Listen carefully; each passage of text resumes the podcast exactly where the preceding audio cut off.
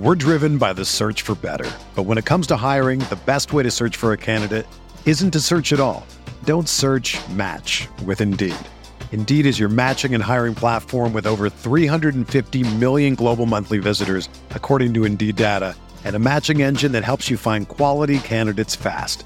Ditch the busy work. Use Indeed for scheduling, screening, and messaging so you can connect with candidates faster. Leveraging over 140 million qualifications and preferences every day, Indeed's matching engine is constantly learning from your preferences, so the more you use Indeed, the better it gets. Join more than 3.5 million businesses worldwide that use Indeed to hire great talent fast. And listeners of this show will get a $75 sponsored job credit to get your jobs more visibility at Indeed.com slash BlueWire. Just go to Indeed.com slash BlueWire right now and support our show by saying that you heard about Indeed on this podcast. That's Indeed.com slash BlueWire. Terms and conditions apply. Need to hire? You need Indeed. This podcast episode is brought to you by Coors Light. These days, everything is go, go, go. It's nonstop hustle all the time. Work, friends, family expect you to be on 24 7. Well, sometimes you just need to reach for a Coors Light because it's made to chill. Coors Light is cold lagered, cold filtered, and cold packaged. It's as crisp and refreshing as the Colorado Rockies. It is literally made to chill. Coors Light is the one I choose when I need to unwind. So when you want to hit reset, reach for the beer that's made to chill. Get Coors Light in the new look delivered straight to your door with Drizzly or Instacart. Celebrate responsibly. Coors Brewing Company, Golden, Colorado. In 2003, Nike signed 13 year old Freddie Adu to a seven figure contract. But Freddie didn't live up to the hype. He has turned down every single documentary project looking closely at the details of his career. Until now. People are going to look at everything you did because of the hype surrounding your arrival and what they think you can be. I'm Grant Wahl, and this is American Prodigy, Freddie Adu, from Blue Wire Podcasts. Blue Wire. Hey, this is George Kittle, and you're listening to Candlestick Chronicles. New England sending QB Jimmy Garoppolo to 49ers. We believe we found the right guy. Garoppolo, quick pass, caught by Kittle. He dives, and he's in. Touchdown, 49ers. Kittle is gonna go. Touchdown.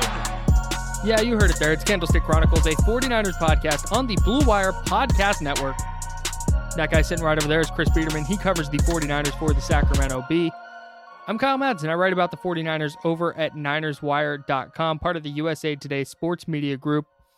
And we're getting ready for Monday Night Football. The 49ers take on the Bills at State Farm Stadium down in Arizona. Uh, but first, Chris, uh, you were on Kyle Shanahan's video conference call today and I want to I want to chat with you about the news before we kind of get to the three things that we're looking for from this game.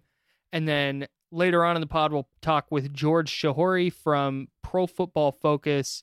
He's a podcaster at PFF, covers the whole NFL, but he is a Niner fan at heart and follows the team very closely. Uh, so we had a really fun chat with him uh, that uh, that I'm looking forward to having you guys here. But Chris, first, um, I know we're both big beer guys. Yeah. And uh, I got to try from Rogue Brewery their uh, peppermint bark milk stout. Okay, sounds very Christmassy. It, dude, it's like it's like if Christmas punched you in the mouth, but in the best way possible. and the best way to get punched in the mouth. I'm well, and here's but here's the thing is I'm not I'm not usually like a big flavored beer guy. Yeah.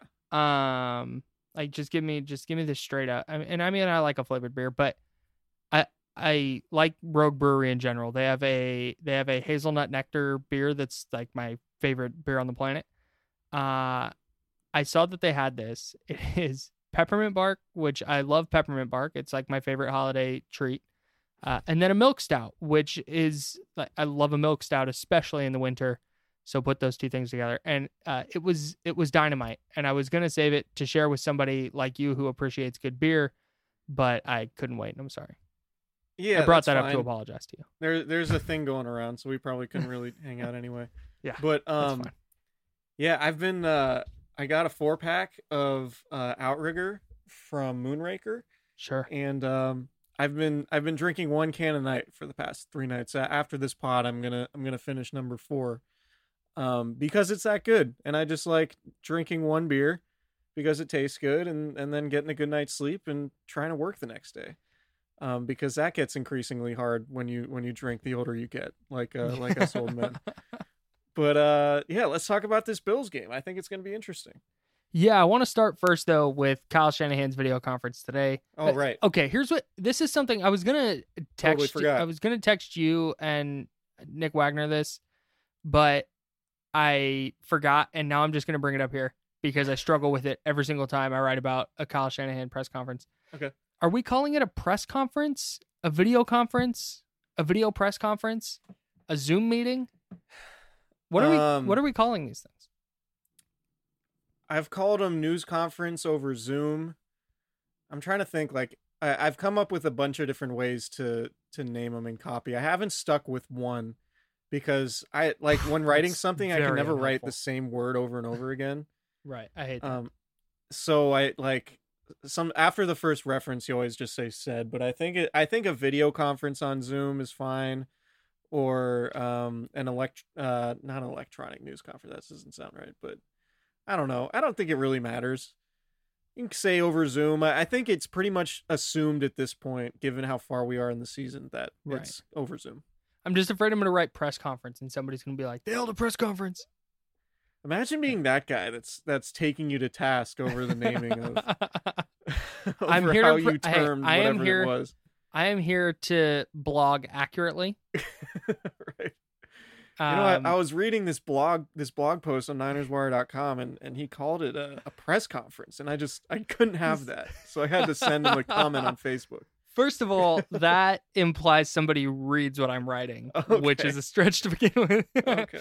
no, but g- go ahead. There was a little bit of news from the Video News Zoom press conference today. What was it? It it wasn't. I mean, there wasn't a whole lot of news. It was just Kyle Shanahan talking candidly about um, the issues the 49ers are going to have while they're in Arizona, um, potentially dealing with mental health. And this is, you know, he he mentioned that um, the NBA bubble within that bubble in Orlando, guys were able to hang out and you know do stuff, and go, those guys could uh, you know play billiards games and cards and uh, golf and go fishing and stuff like that. Like at least for this week, the Niners are gonna be basically quarantining in the hotel when they're not practicing. All of their meetings are are electronically over Zoom, a lot like the press conferences. Um, and then they created a makeshift locker room in the convention area with a makeshift weight room and training room. Um, but the the issues with mental health stem from like after the day is done, these dudes are just going up to their hotel room and like that's their night. They're gonna chill in the room alone, um, and you know like stream stuff, play video games, uh, FaceTime, like all of that stuff, and that stuff is fine as somebody who's who's sort of been doing that for a while until you get to a certain point, right? And so what Shanahan said is he basically talked to um he talked to about 20 of the players and said, "Look, if if you guys see anybody going through um any sort of mental health issues or, you know, depressed or feeling a certain way about things or whatever it may be, like talk to somebody."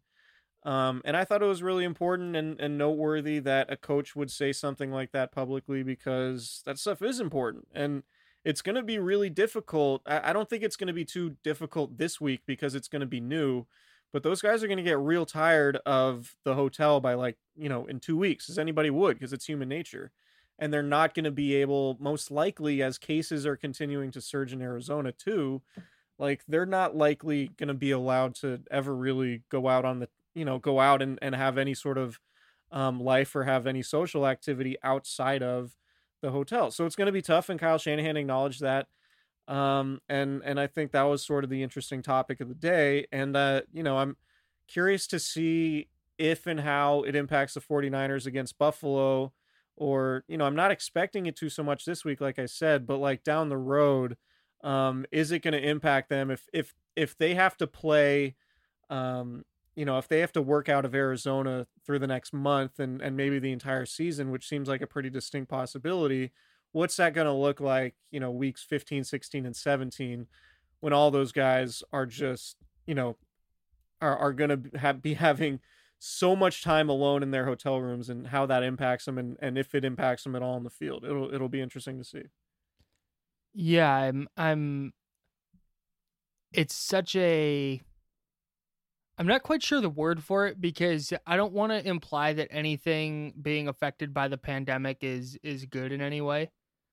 But it's going to be fascinating to see how this ties in with a team that's ultimately battling for a playoff spot still. Like how big of a storyline is this going forward? Is this something that even though and, and Shanahan brought this up, I can't remember who asked, but somebody basically tried to say like, "Hey, is this going to be a bonding experience like training camp?" And it, it's obviously not because they're quarantining between Zoom meetings and between practices, and I I don't think that there's. I, it's going to be fascinating to see if this is something that ultimately is like, hey, this derailed their season. It's too much to put on to human beings to perform at a high level in an NFL game while also dealing with whatever is going on with them personally with their families and temporarily relocating away from their families. Um you know any any any mental health issues they're having uh, just because of the pandemic in general because it's it, it it weighs on people differently you can understand where that would start to be too much. Or Yeah, is this something that or is this something that the team kind of says like hey yeah we can't hang out we can't be together but we all have to be laser focused and if we're going to be uh, away from our families and, and away from our wives and girlfriends and kids and moms and dads we might as well go win a bunch of games.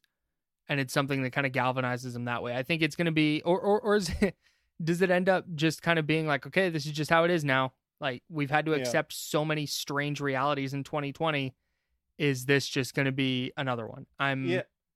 very interested Yeah, and I think going forward too, like, are there going to be any lasting residual effects from, you know, this season? Like, it say the 49ers in 2024 win a Super Bowl. Like, is there going to be anybody on that team who was like, man, I remember when we had to go to Arizona at the end of 2020 and the pandemic was going on. We couldn't even play in Santa Clara. We were dealing with all these injuries and we almost made the playoffs and like man like that was the worst year ever but i think we're so much tougher because of it and that helped us you know win the super bowl in 2024 like i Right. th- there's stuff like that could could potentially happen and sort of set a foundation of toughness that i think this team already has but like this is going to be a, a unique experience that only everybody on this team and in the organization right now can say they experienced and they did that together and there there's a certain level of like when you go through experiences like that with somebody you can get you can gain a certain level of trust with them and like stuff like that matters like we talk about the you know the culture and how the how tight the locker room is like this could be something that these guys never forget and maybe they can turn it into something um, that materializes positively down the road um, you know i don't you know who knows? But it's it's gonna be it's just gonna be a unique experience. I wish I, I wish there could be you know some sort of reporting from inside that hotel room um because it would be fascinating to to have access like that just to see what's actually happening behind the scenes beyond what we get in uh in zoom news conferences. I bet not a lot. Yeah. There's a lot, a lot of nothing going on. Yeah but uh but yeah anyway it'll be interesting to see and uh and we should talk about the bills game now yeah we get to see kind of the the manifestation of this eh, on on monday when the 49ers quote unquote host the bills at state farm stadium in in glendale. And this is a i mean this to this to me is a turning point game in whether the 49ers have a have a real shot. I've been describing their playoff chances as as a long shot or they'd need a miracle postseason run or it's a very steep hill to climb. But I think that narrative shifts if they knock off the Bills on on Monday night because the Bills they lead the AFC East. They're eight and three. They're currently the fourth seed in the AFC. If the Niners knock off the Rams and then the Bills in back to back weeks, all of a sudden you're wondering who they who they won't be able to beat the rest of the way. Whereas if they lose, it kind of feels like, all right, well, even if they win out, it's it's a little bit of a long shot that they get in. Yeah, I mean, here's the thing. Having beat the Rams now, if you beat the Bills and then look at the rest of the schedule, Washington, Dallas, Arizona, and then Seattle. I mean, if you beat the Bills, going 3 and 1 down that stretch does not seem does not seem out of the question at all. Right? The Cowboys are a mess. Washington is, you know, still like they're playing better recently, but they're still not a particularly good team. And then Arizona is probably your equal at that point if if you if you win those um you know if you beat buffalo in terms of just how good you think you are right and their records aren't going to be that much different by that point anyway um so yeah like the the the good thing for the 49ers is they control their own destiny like all and it's tough to say you know it's it's tough to be like yeah just finish 5 and 0 and and you're in but like you know these are all winnable games if you get hot here and and if you if you beat the bills after what you did to the rams last week you're going to be rolling with a whole lot of confidence knowing that hey maybe jimmy garoppolo and george kittle are going to come back at some point. So um yeah like it's and if they lose the season's basically over right mm-hmm. so it's something where you know if they lose then then the conversation shifts from well what can they do potentially against these other teams and make this unlikely playoff run versus you know or it moves to let's talk about the draft right and, exactly. and how that incorpor- uh, how that incorporates the Jimmy Garoppolo conversation uh, which we're going to have with with George coming up after the break here in a little bit so I want to I want to talk with you about three things that that we're looking for in in this Bills game and then we'll also talk a little bit about the Bills with with George Nick Mullens is is obviously the the focal point here. If he is the disastrous version of himself that he was against the Eagles, the 49ers probably don't win another game. If he plays like he did against the Rams, they they have a shot to to win each game. If he plays better than that, they they they can be a legitimate threat. But a key to the 49ers offensive performance in week 12 and their win over the Rams was the fact they got healthy. Raheem Mostert scored a touchdown, and the rushing attack just looked much better in the first half than it had really in any of the previous three or four games. And then Deebo Samuel coming back, he obviously goes for 11 catches and 133 yards, and and looks like uh, one of the most dynamic offensive weapons in the league. The Niners are going to have Brandon Aiyuk, Deebo Samuel, and Raheem Mostert back, uh, all in Week 13 with Aiyuk coming off the COVID 19 list. Is does this does does the fact that does the fact that the Niners are going to have a full-ish stable of, of weapons, obviously sans George Kittle, but a full-ish stable of weapons change what you think Nick Mullens and and the offense can do? Like how much does does adding Aiyuk into the fold matter? I mean a lot right? Like Brandon right, Aiyuk before before missing before missing the last game while while being on the COVID list, uh, he had 115 yards against the um the Patriots, 91 yards and a touchdown against Seattle, uh, and 75 yards and a touchdown against New Orleans. And then he had to miss a game. Like that was a really good run for him. And mm-hmm. you you put him back on the field now you have another weapon that you have to worry about if you're Sean McDermott and the Bills, opposite Deebo Samuel, who's coming off the best game any 49ers receiver has had this year. Right. So yeah. w- with those two on the field, you can do all the um all the running stuff you do with Samuel, all the bubble screen stuff. Now you have another guy you can do that with and another guy who can who can press it downfield. Um I think it, it could be, you know, I think it could be a really tough matchup for the Bills um, because of just how dynamic those guys can be, particularly within the framework of Kyle Shanahan's offense. And if you have Raheem Mostert, if he's able to get in any sort of rhythm, which he really couldn't get in um, against the Rams, then you have another piece, um, more speed to stretch the field and create space that you know could make you a whole lot more difficult to defend. And and here's the thing too is like you know, Kyle Shanahan, and this isn't unique to him, but like Kyle Shanahan divide like creates new plays. Him and his coaching staff create new plays based on their personnel for certain looks every week. Like this is part of what they do. They completely um, they come in with you know 50 or 60 brand new plays. Some of them, I mean, not all of them are brand new, or they're all within the framework of the offense. But like they say, this this is the game plan, and like they haven't been able to do that with all of their guys this year. They haven't, you know, this is only the, the this will be the fifth game out of 12 that Deebo Samuel and Brandon Aiyuk have been on the field together.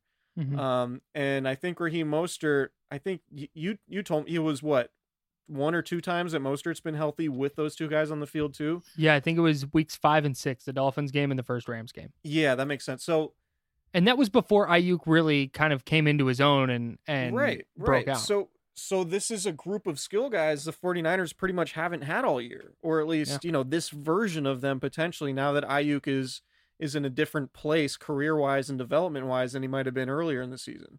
Not to um, mention Jordan Reed is healthy now too. Yeah and Jordan Reed's healthy. So yeah I I think this is an opportunity for for Nick Mullens to have a good game. I think the factors are setting up in his favor. That not to say that he will because I don't know that I that I've that I trust Nick Mullens um to you know to do what he's supposed to do because it it had a, it hasn't always been like that for him and some of that has to do right. with the offensive line and the running game the offensive line needs to play better because I think the strength of the Bills defense is up front mm-hmm. um I think they have a lot of talented guys in that front seven and I think they're going to give the 49ers fit so you know the the the Col- Colton McKivitz spot um, Mike McGlinchey at right tackle, Daniel Brunskill. I think the, those three guys have to have a good game for the 49ers to win. If if those guys get pushed around, then it's going to be really hard uh, for Nick Mullens to be successful. And I think you might see some situations where Mullens gets hit and or forces throws um, and maybe turns the ball over. But if not, if Mullens doesn't turn the ball over, I think he has all the weapons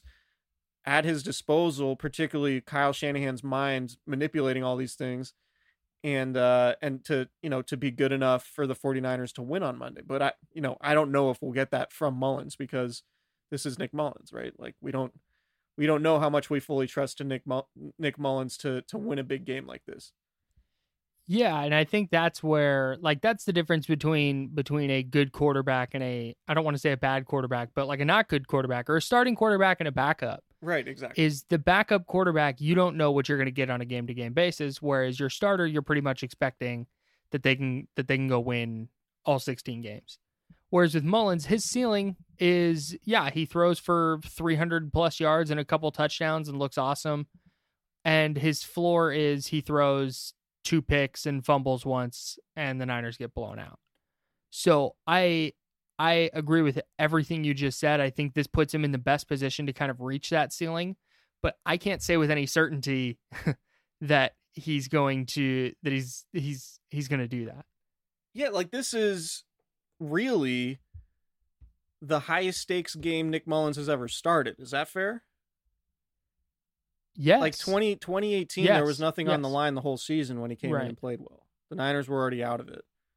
Um, you know, like he's I, I think this is probably the highest stakes game that uh that he'll have started to this point in his career with last week probably being the next highest. Yes. Like every just every game moving forward, the more he wins, yeah. the higher the stakes get. Yeah. And so this it, is you know, this is can we can we trust Nick Mullens when when the stake excuse me. Wow, let's edit that out. Please. So can we trust Nick Mullens when the stakes are highest? I don't know that we can because the stakes have never really been particularly high for him because we haven't seen him in a in a game that could decide whether or not the 49ers have a shot at the playoffs or not. Yeah, and that's what you you say can you trust him? No, but can he play well enough to to win for the 49ers? I, I think so. Yeah. I think the formula we saw against the Rams is is one they'll try and follow again uh, against the Bills maybe he doesn't throw a touchdown. Maybe he only throws for 250 yards. His turnover on Sunday against LA was a little bit fluky. If if he can just not turn the ball over, I I think that with the weapons they have on offense, just get it to those guys and let them go. Yeah. I think he can do that. Um, I, I want to jump over to the other side of the ball, sort of. Um, sort of. Yeah, because it's talking about the Niners defense, but through the lens of the Bills offense. Okay. Josh Allen, the Bills quarterback, has has improved vastly this year from from last year. He's already at his career high in touchdown passes with 22. His completion rate is 10 points higher than his career high. He is probably going to surpass last year's yardage total in the first quarter on Sunday. His yards per attempt is at 8. That's 1.3 higher than it, than it's ever been. He's just vastly improved uh, across the board. The thing that I think the 49ers are probably most concerned about with him though is his rushing ability.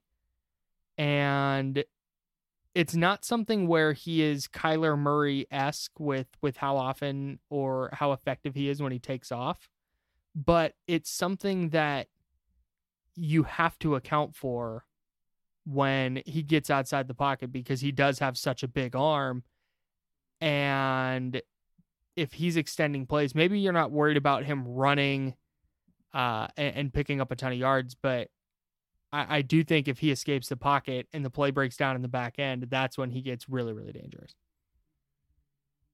Yeah, I mean, here the the thing with the 49ers still, and this has really been the trend all season, they've still allowed more rushing yards to quarterbacks than anybody else. Jeez.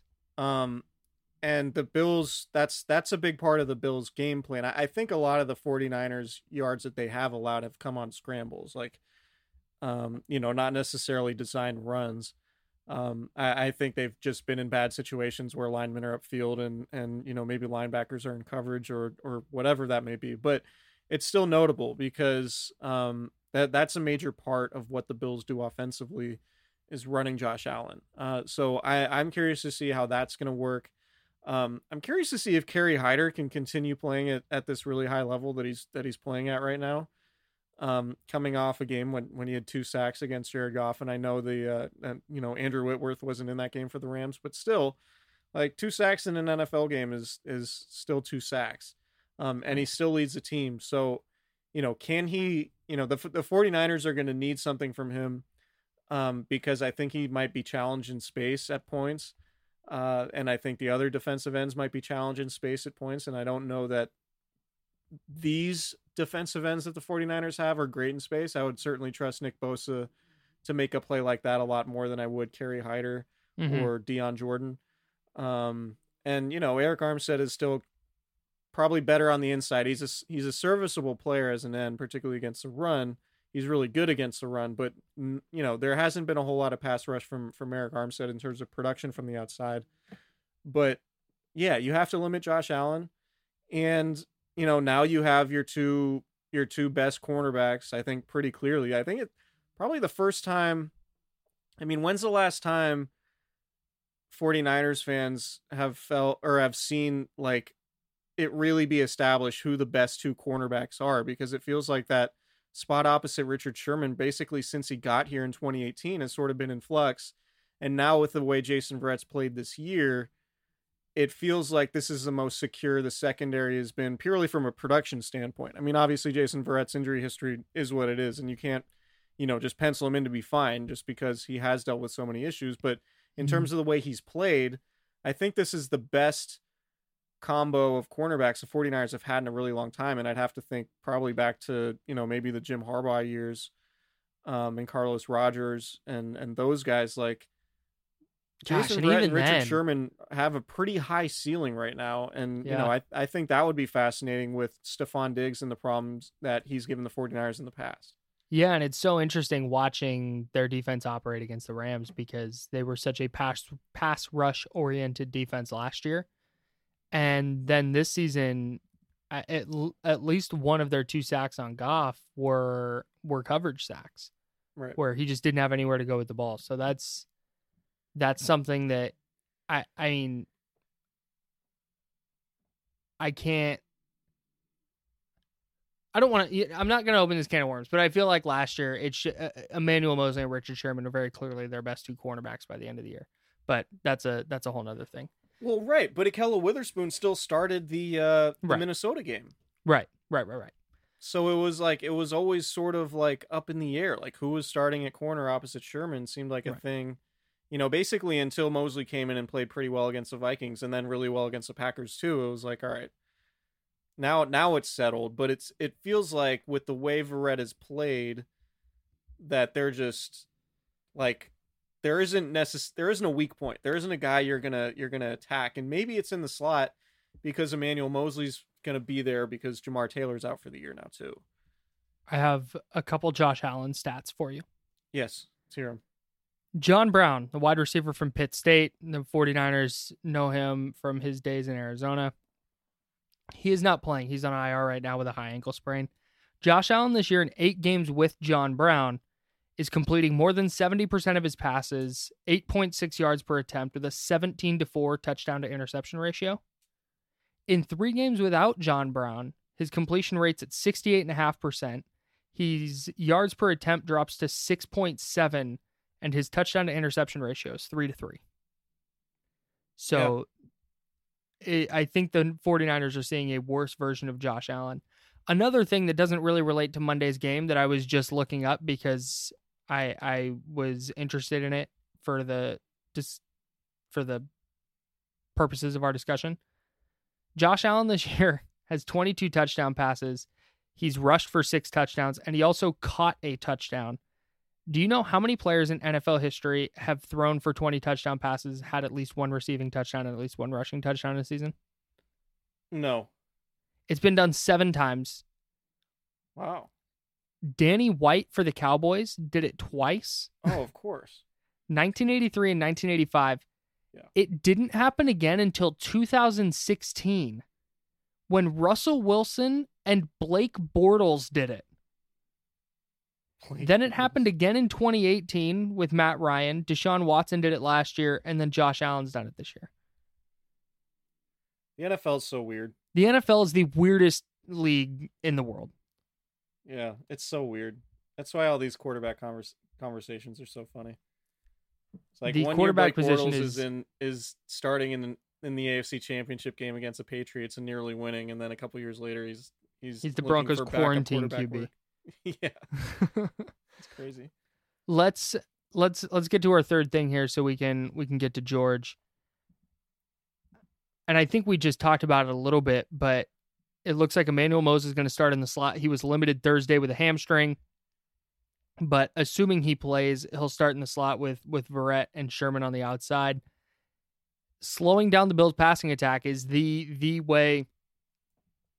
I I I think to stop their offense. They're they have an explosive downfield passing attack. They utilize Josh Allen's uh, very big arm. And if the 49ers defensive backs are playing as well as they did against the Rams, I think that more than anything gives them a, a shot to to beat Buffalo. That's my take. Yeah, I, I I don't look, you know, I think they can defend Cole Beasley. Right. So then the question becomes who else really scares you um, on that offense aside from Josh Allen? And it's really only Stefon Diggs. Mm-hmm. Although Beasley does have almost 700 receiving yards. So he's he's having a pretty good season. But like he's not better than Cooper Kupp. Sure. And if the 49ers can defend Cooper Kupp, they can probably defend Cole Beasley. Um, Good though take. I think Diggs is is better than Woods. I do think there's there's a similarity, I guess, stylistically. Mhm. Um, but yeah, like I I think the the Bills very little I know about the Bills, but I I if you bottle up um if you're if you're able to slow down one of their receivers, I think you can slow down the other. You know what I mean? Like if you can take away one guy one on one, then you can take an you can take away another by by focusing on him.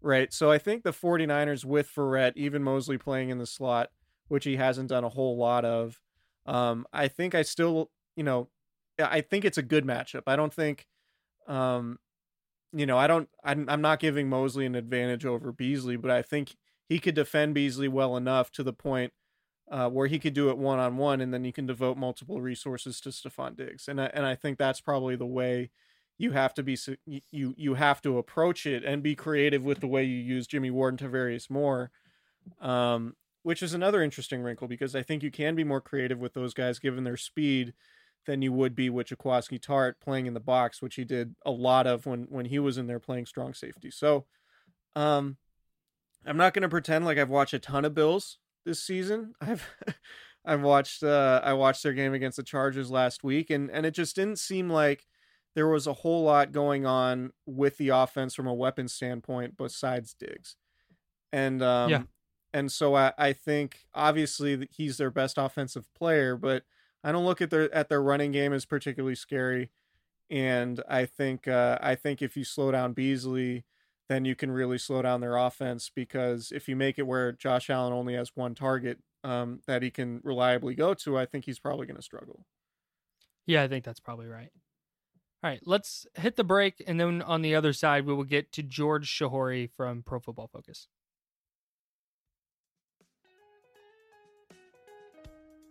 2020 has already reshaped how we work, and it's almost over because businesses across the globe are challenged to be their most efficient, which means every hire is critical. Indeed is here to help. Indeed is the number one job site in the world with more total visits than any other job site, according to ComScore. Indeed helps you find quality candidates quickly so you can focus on hiring the person you need to keep your business going. Unlike other sites, Indeed gives you full control and payment flexibility over your hiring.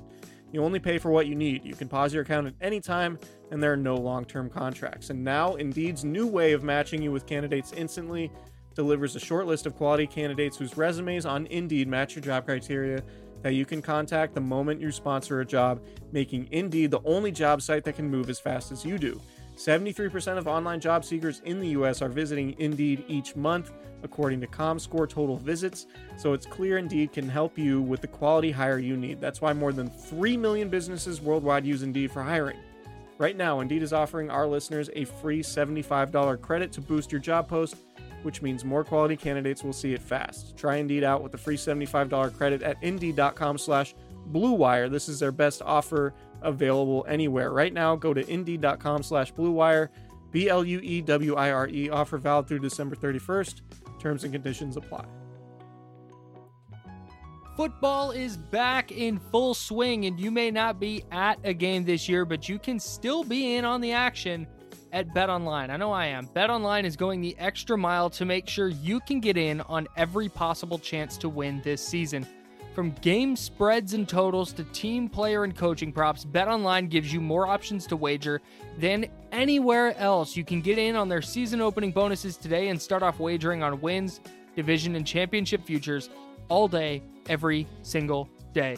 Head to BetOnline. If we're going to play football every single day of the week this year, I guess, because that's just how it's going to go, you might as well bet every single day you know what I'm saying? Head to Bet Online today and take advantage of all the great sign-up bonuses. And do not forget to use promo code BLUEWIRE at betonline.ag. That's BLUEWIRE, all one word, B-L-U-E-W-I-R-E,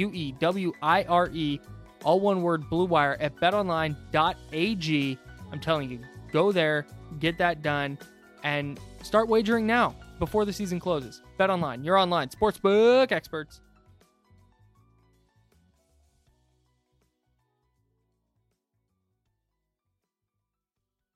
All right, we're back. George Chahrouri is here from Pro Football Focus. You can follow him on Twitter at PFF underscore George. And right now, PFF has a really awesome deal going on, and I suggest everybody takes advantage. You can get 40% off a subscription with the promo code CYBER40. That's C Y B E R 4040. And I use my PFF subscription like every day, even when I'm not writing, and it's just messing around, like looking at stuff on the internet. So I highly suggest uh, you take advantage of that really awesome deal right now. But George, uh, you're here and uh, you're a big Niners guy. I know for PFF, you're doing a podcast, you're covering the whole NFL, but you're dialed into the Niners because you're from the Bay. I, I, have to be. And, you know, it's uh, some people that work at PFF, they are fans and they try to suppress their fandom.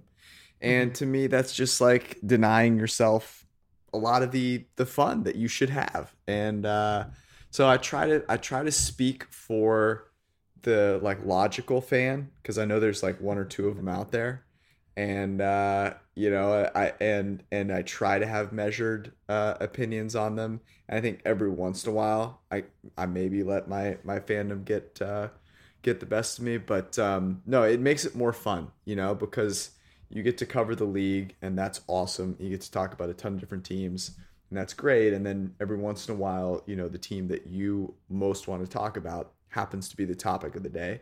And, uh, you know, it's been great, especially the past couple of seasons because it had been a while to be perfectly honest. so, since you're the voice of, of the logical fan, um, I guess the biggest question facing the 49ers, big picture, would be looking at 2021 and what happens with the quarterback position. Um, I, I think there are good cases for and against bringing back Jimmy Garoppolo, and I think it really ultimately depends on where they end up picking in the draft. Can they move up to get a guy in the top five? Um, or uh, you know how things shake out in free agency, who they can bring back and who they can't. Um, and that list obviously includes Trent Williams, the the left tackle. But as as the logical fan take, what what do you think the best uh, the best way or the best avenue the 49ers should take when it comes to addressing the Jimmy Garoppolo situation next year? Yeah, I think you hit uh, the nail on the head, right? You got to assess where you're at and then say, okay, here's here's my best path forward. And it's interesting. I you know I've talked to a bunch of different people whose opinion I respect. One of whom is Richard Sherman. He does a podcast with Chris Collinsworth every week, and um and and Chris has asked him this question a couple times, and you know I think part of it is the fact that he's obviously a teammate, but that you can tell that he has a tremendous amount of respect for Jimmy, and he believes uh, certainly that the injuries that Jimmy has had have really hampered him. And and I think it, it shows up on film very clearly. The ankle injuries, he was just not able to to throw the ball with any kind of confidence. And that's a problem, obviously. Um, and he he played very well last season. Um, he played very well in very crucial games. Uh, the New Orleans game comes to mind, um, where, where he played tremendously well. You know, in the Super Bowl, he kind of got you know jobbed by the refs there at the end of the half. He misses Emmanuel Sanders by you know a couple feet, and Sanders doesn't dive. You know, there's a lot of things where the narrative I think is very different. Right, no injury, a couple of breaks here or there. That being said, on the the looking at the big picture, and you go, okay, given the whole sample of Jimmy G, where does he actually sit? You know, what how good can he be? And I think you look at the data would point to he's probably at his best a top 12 guy, but mm-hmm. he's probably not cracking the top eight, you know? And can you win a Super Bowl with that? You could. Is it easier to win a Super Bowl with an elite quarterback? Absolutely. And that's what we've seen over the past, um, you know, many, many years, right? That elite quarterback play is um, the, the biggest kind of cheat code to winning a Super Bowl. So, what I would do is I would I would definitely do all my homework on the quarterbacks in the draft because they have uh, obviously a much higher ceiling than than Jimmy G does. I would obviously you're trying to win games this year, so your draft pick will greatly dictate, you know, what options you have. And luckily, the way that they've structured his contract does not force them. You know, you look at the Eagles right now. Mm-hmm. Eagles mm-hmm. are in a world of, of hurt, That's pun intended, because they're paying Carson Wentz like, you know, half the city of Philadelphia over the next couple of years. And with Jimmy, you know, because the way they structure that contract, no one's going to feel bad for Jimmy G. You know, he's he's set up for for life right now and um, is a beautiful human being, and so he'll be fine. Uh, but you do what's best for the for the um, the team, and that's always trying to improve each position and certainly the quarterback position. So I look at a guy, maybe a Zach Wilson is a good example of a guy who might be the third quarterback off the board. Now I think he could be the third overall pick, but you've seen teams, you know, pass on quarterbacks to to take other positions even if they kind of need one and so maybe he's still available a little later on and depending on how you know this game goes on Monday against the Bills, how the rest of the season goes, the Niners could you know, even be in a position to get a guy like that right there or just to trade up a few spots. And to me, that's the option that you definitely want to consider because you can't waste Kyle Shanahan, uh, Kyle Shanahan's brilliance. You know, you have to um, give him the pieces that uh, that he deserves because his offense is as brilliant as anyone else's out there. And with the right pieces, they should be a Super Bowl contender every year. You talk about teams passing on a quarterback when they need one. Uh, the 49ers did that in in, in hmm. 2017. It took Solomon mm-hmm. Thomas instead. So is there a scenario then because I, I, I think and and uh, let me know if you guys disagree. I think the 49ers have a roster that if they're healthy next year and depending on how free agency goes, they could contend for a Super Bowl next year. I don't think that's crazy to say. And a rookie quarterback has never started and won a Super Bowl. uh, or or even started in a Super Bowl. So, is that a concern to you, or do you think that Kyle Shanahan is that good that even a even a rookie could do something unprecedented in his offense? Man, that it's so interesting because you bring up Shanahan's perspective, and the GM's job is not to think about next year, right? Mm-hmm. So the GM's job is to say, how do I sustain excellence? What mm-hmm. gives me the best shot of that? Whereas a coach often says, what can I do this year? You know, and and so I think from Shanahan's perspective, he would probably be on the side of, look, I know what Jimmy can do. I Kyle Shanahan is one of the most confident human beings I've ever seen, and he deserves every ounce of it because he's that good. And I I would swear, but you know, I he's you really effing, he's really fucking good. And I say that because he he's also a guy that likes to to swear, and I respect that about him. Um, and so I think he believes that he can win with Jimmy Garoppolo. And what John Lynch has got to do, and that's the way that their relationship will work best for the 49ers, is if John Lynch says, I have supreme faith in you. I'm going to make decisions that will give you the best shot to be great for the next 15, 20, 25 years. And I know that I'm going to have to make those decisions in your, you know, kind of despite what you might want because you're that competitive of a guy, right? And I think that's where yeah. it gets in the way. Like, are they going to compete for a Super Bowl with a rookie quarterback? The chances say, you know, the odds say no. But are they going to compete for a Super Bowl with Jimmy G? The odds don't necessarily point you that much strong. You know, it's not like that big of an edge because he's probably not going to have a top five year as a quarterback. For me, like that makes sense. I, I sort of, you know, I know Robert Griffin III's career hasn't hasn't uh, lived up to the expectations set by his rookie season. Hmm. but that's sort of the test case, right, for Kyle Shanahan getting a rookie quarterback um, and and starting him right away. And I think, you know, not not necessarily, uh, you know, if, if the 49ers draft a rookie, um, maybe it's Justin Fields, and maybe they go back to that style of offense with with a lot of running from the quarterback. Um, but but I think ultimately, no matter who it is and what it looks like, I think Kyle Shanahan with Deebo Samuel in his third year, Brandon Aiyuk in year two, George Kittle. Um, presumably, you get Trent Williams back if you're not paying Jimmy Garoppolo. Like that's a foundation that like that's a really great scenario for a rookie to come into.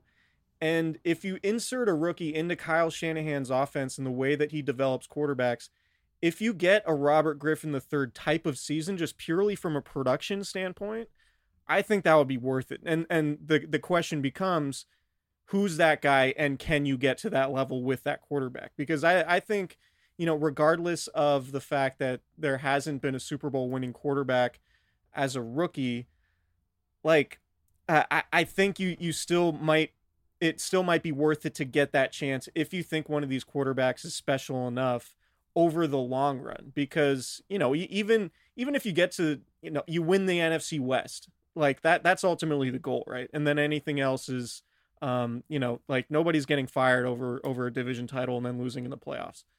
Like i i just think you can probably get that level of production from a quarterback in that system with all of those moving pieces and potentially um a, a top 10 defense if if everybody comes back and stays healthy next year.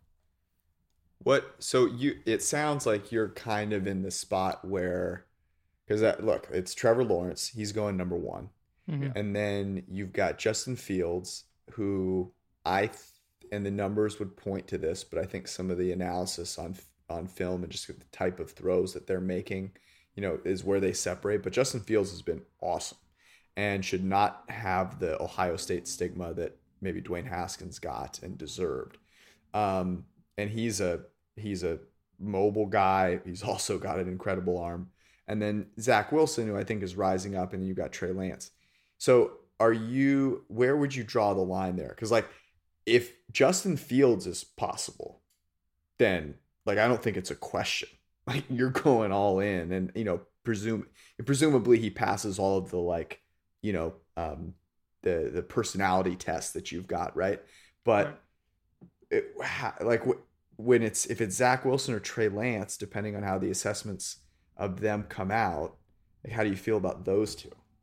For me, I I think it's the first Like if it's the first three guys, I think it's probably worth it. If it's um, it's not going to be Lawrence, but if it happens to, uh, be, to be Fields or Wilson, mm-hmm. um, I actually think in the little I've watched, um, I I tend to think Wilson might be a better fit for what Kyle Shanahan wants because of all the arm talent and what he can do, um, you know, off platform and and move mm-hmm. around. Like he's not uh, he's not an incredible athlete, but you can tell he's he's an athlete enough to where you can have him moving around be part of the offense, sort of like what the Chiefs do with Patrick Mahomes at times. Mm-hmm. Um, but so that that's where it is for me. Like I'm not I'm probably not um, bending over backwards for any of the other guys unless you unless you have. I mean, it, I trade up for for one of the top three guys. Fields or Fields or Wilson, I would probably be willing to trade up for. I don't I don't know enough about the other quarterbacks um, to to really say. Kyle, what do you think? Um, I don't I don't foresee a scenario where if the 49ers, let's say, what what are they slated to pick right now? Like 16th? If they're picking 16th, I don't see a scenario where they're getting one of those three guys hmm. between Lance and Fields and Wilson. I just don't think they'll be able to put a package together, a realistic package that this front office is going to be willing to to put together to move up to the top 10 or 9 or whatever it's going to take to get to get there. See, I think they might because they have the talent at a lot of key positions. And if you're not paying a quarterback, you know, if you're not paying Garoppolo 27 million, then maybe you can right. solve your cornerback issue through free agency. Hmm. Um, so you you are like it's it's definitely putting all of your chips in to win, you know, over the next couple years.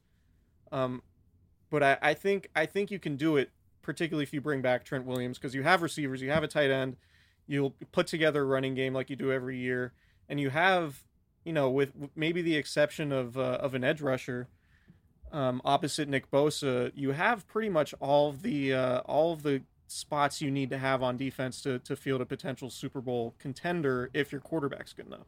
And One you're not other... wasting his rookie contract. Yeah. Uh, one other thing that is interesting is you mentioned the the draft that I try to forget about, that we all try to forget about, um, and it's particularly hard to forget about this year because Deshaun Watson is. I mean, yeah. I, that's a George Kittle draft.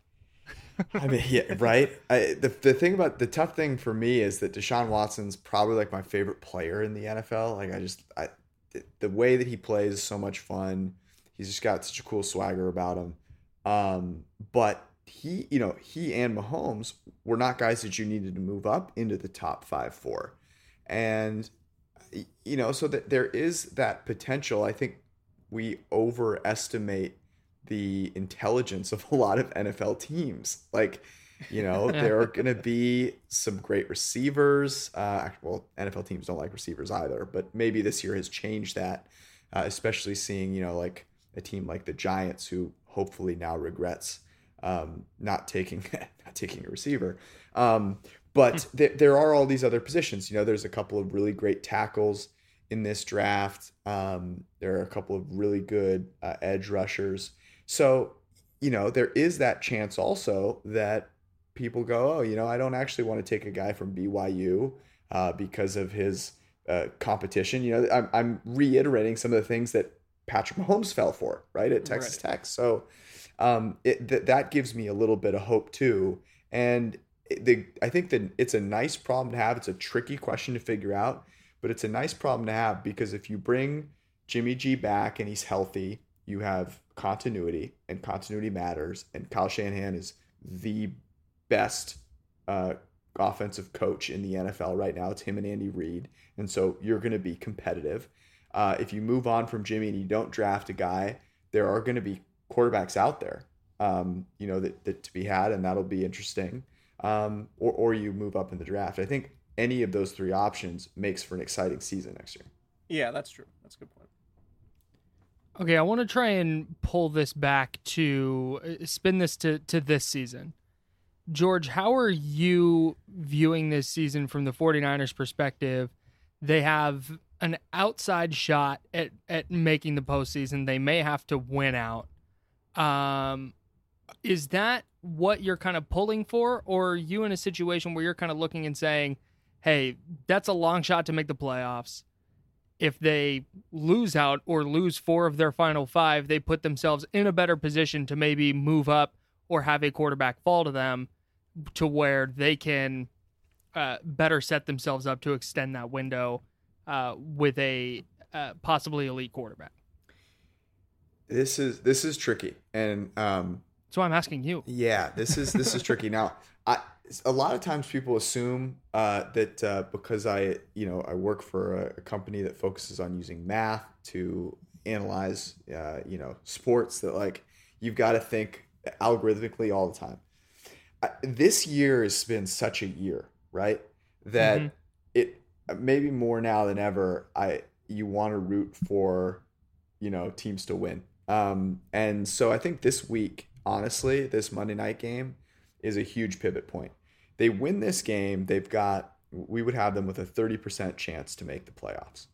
Um, and you know, depending on what happens with the Cardinals and the Rams, there's you know there's more stuff there, right? If uh, the Cardinals were to lose, um, if the let's say the Vikings uh, were to lose, um, so there are a lot of different scenarios that could put them in a position with a win on Monday against a very good Bills team to have a really legit shot at the playoffs.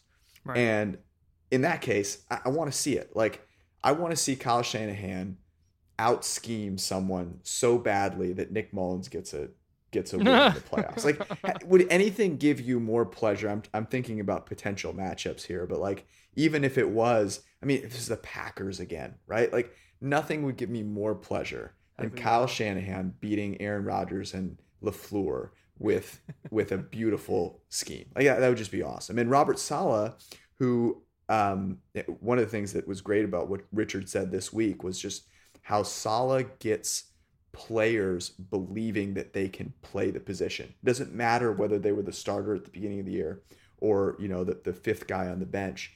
And I think he deserves to have some real consideration among the top head coaching candidates. Um, you know, maybe a la a Brian Flores, who should you know be a coach of the year this year. Um, mm-hmm. And so if they win this week, I'm rooting for the playoffs. If they lose this week, uh, then they've got probably about a 15% chance, depending on how well, uh, the other things break, of making the playoffs. And that's a really outside shot. And in that case, I'm I'm looking for the draft pick. Is that fair? I, yeah. Yeah. Yeah, I think that's uh, fair. I, I, I think, I mean, just looking around the NFC, it doesn't feel like there's an absolute power that, you know, there there's no team I don't think as good as the Steelers or the Chiefs. Like, you look at the Chiefs and they're very clearly head and shoulders above everybody else in the in the AFC, in my opinion. I guess you could have the Steelers up there too since they're undefeated, but there isn't that team to me in the NFC. So you know, we've seen the nine and seven stop. Giants win a Super Bowl, right? Like, I'm not saying the Niners can win a Super Bowl or they're going to win a Super Bowl, but like, if they get Garoppolo back and George Kittle back, and then that offense is healthy and complete, then why couldn't the 49ers give everybody a, a run for their money if they were to sneak into a playoffs coming in? And if they if they got to the playoffs, it would have to be red hot, right? So yep. like, what what would you know, what would that look like if a month from now the 49ers they finish 5 and uh 4 and 1 over the last 5, they get in they get in as a 9 and 7 team. Like nobody's going to want to play them if they are if George Kittle comes back and and Jimmy Garoppolo comes back and and you know, it would take Jimmy Garoppolo beating Seattle in week 17 again. And if he did that, then it would be like, all right, September and October never really happened. Like the 49ers are in this thing as much as anybody else. And I would say, I mean, the NFC is super flat. Like you look at those top three yeah. teams, it's the Saints, the Seahawks, and the Packers, and all of them have plenty of flaws. I mean, you know, the Saints obviously have a tight end playing quarterback. Um, the Seahawks have a defense that sometimes is like not non-existent. Um, and the Packers beat bad teams and struggle against good teams. And we just saw what the Niners did against the Rams. I, I would actually push back on your statement pretty strongly about the Steelers. Like are the Steelers just because they're undefeated? Are they actually better than the Saints? In my opinion, no. Are they actually better than the Seahawks? Well, they have yeah. a way worse hmm. quarterback. Hmm. Like, are they actually better than the Packers? They have a way worse quarterback. Like, you know, so I, I really think it's the Chiefs, and then there's just this massive group of teams that all have pretty big flaws. And one of the things that a great coach gives you is a little extra, you know, ability to attack flaws, and that's what Shanahan and Saleh bring. Yeah, and having you know this is more than likely going to be the last season with Robert Saleh, so I can't imagine like, you know, the Niners aren't going to tank, but like th- this would, it might be the best defensive coach you have in a while.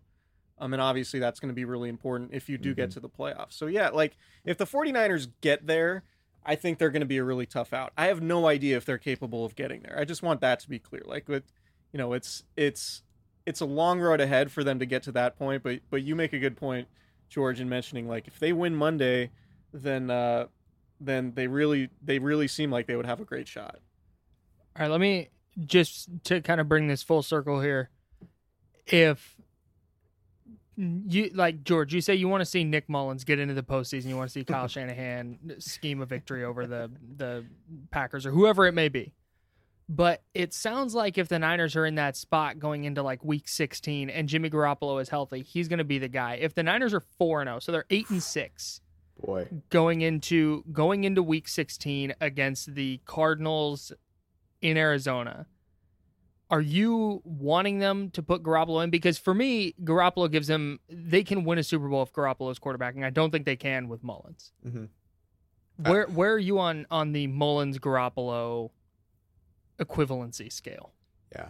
Um, and this is another thing. I know Kyle Shanahan loves Nick Mullens. I mean, thinks the world of him. Now, you know, some of that is definitely you're pumping up your backup, you know, and you want people to to respect him, and I get that. Um, here's how I would look at it I would not look at record. I would try to evaluate what the quarterback has done. I actually think that's one of the values that PFF brings, right? People are oohing and awing at the Steelers record, and I'm sitting here going like, you watching what Ben Roethlisberger's doing? Like he's dinking and dunking the ball down the field, and like it's not that impressive. So one of the things with Kyle Shanahan's system is that that can be the case. You know, you can have a quarterback who is really not doing a ton, but the results are really good because of because of the scheme. So I would try to identify like is Nick Mullens has he really hit a hot streak that we do see occasionally happen? You know, is he having like a Ryan Tannehill esque end of the season? And if he is, then I'm keeping him in. But if he's playing at the average level that Nick Mullens normally plays, and you've happened to win these games, I'm not giving him more credit than he deserves. And I think that's usually a tough thing for fans to do, a tough thing for talking heads to do. But I am with you. Jimmy G gives you he, he has intangibles in his game, his extra quick release. I think that the team really believes in Jimmy Garoppolo, kind of like the anti Kirk Cousins, so to speak. Um, and in hmm. the playoffs, all those little things um, matter because you've got to get you've you've got to hit the lottery, you know, three four times. What do sense. you uh, give us your quick breakdown of um, of the game on Monday night. What do you mm-hmm. think the 49ers have to do uh, to slow down the Bills and, and escape that one? Josh Allen has really improved. He really has. And the Buffalo Bills do a ton of very smart things.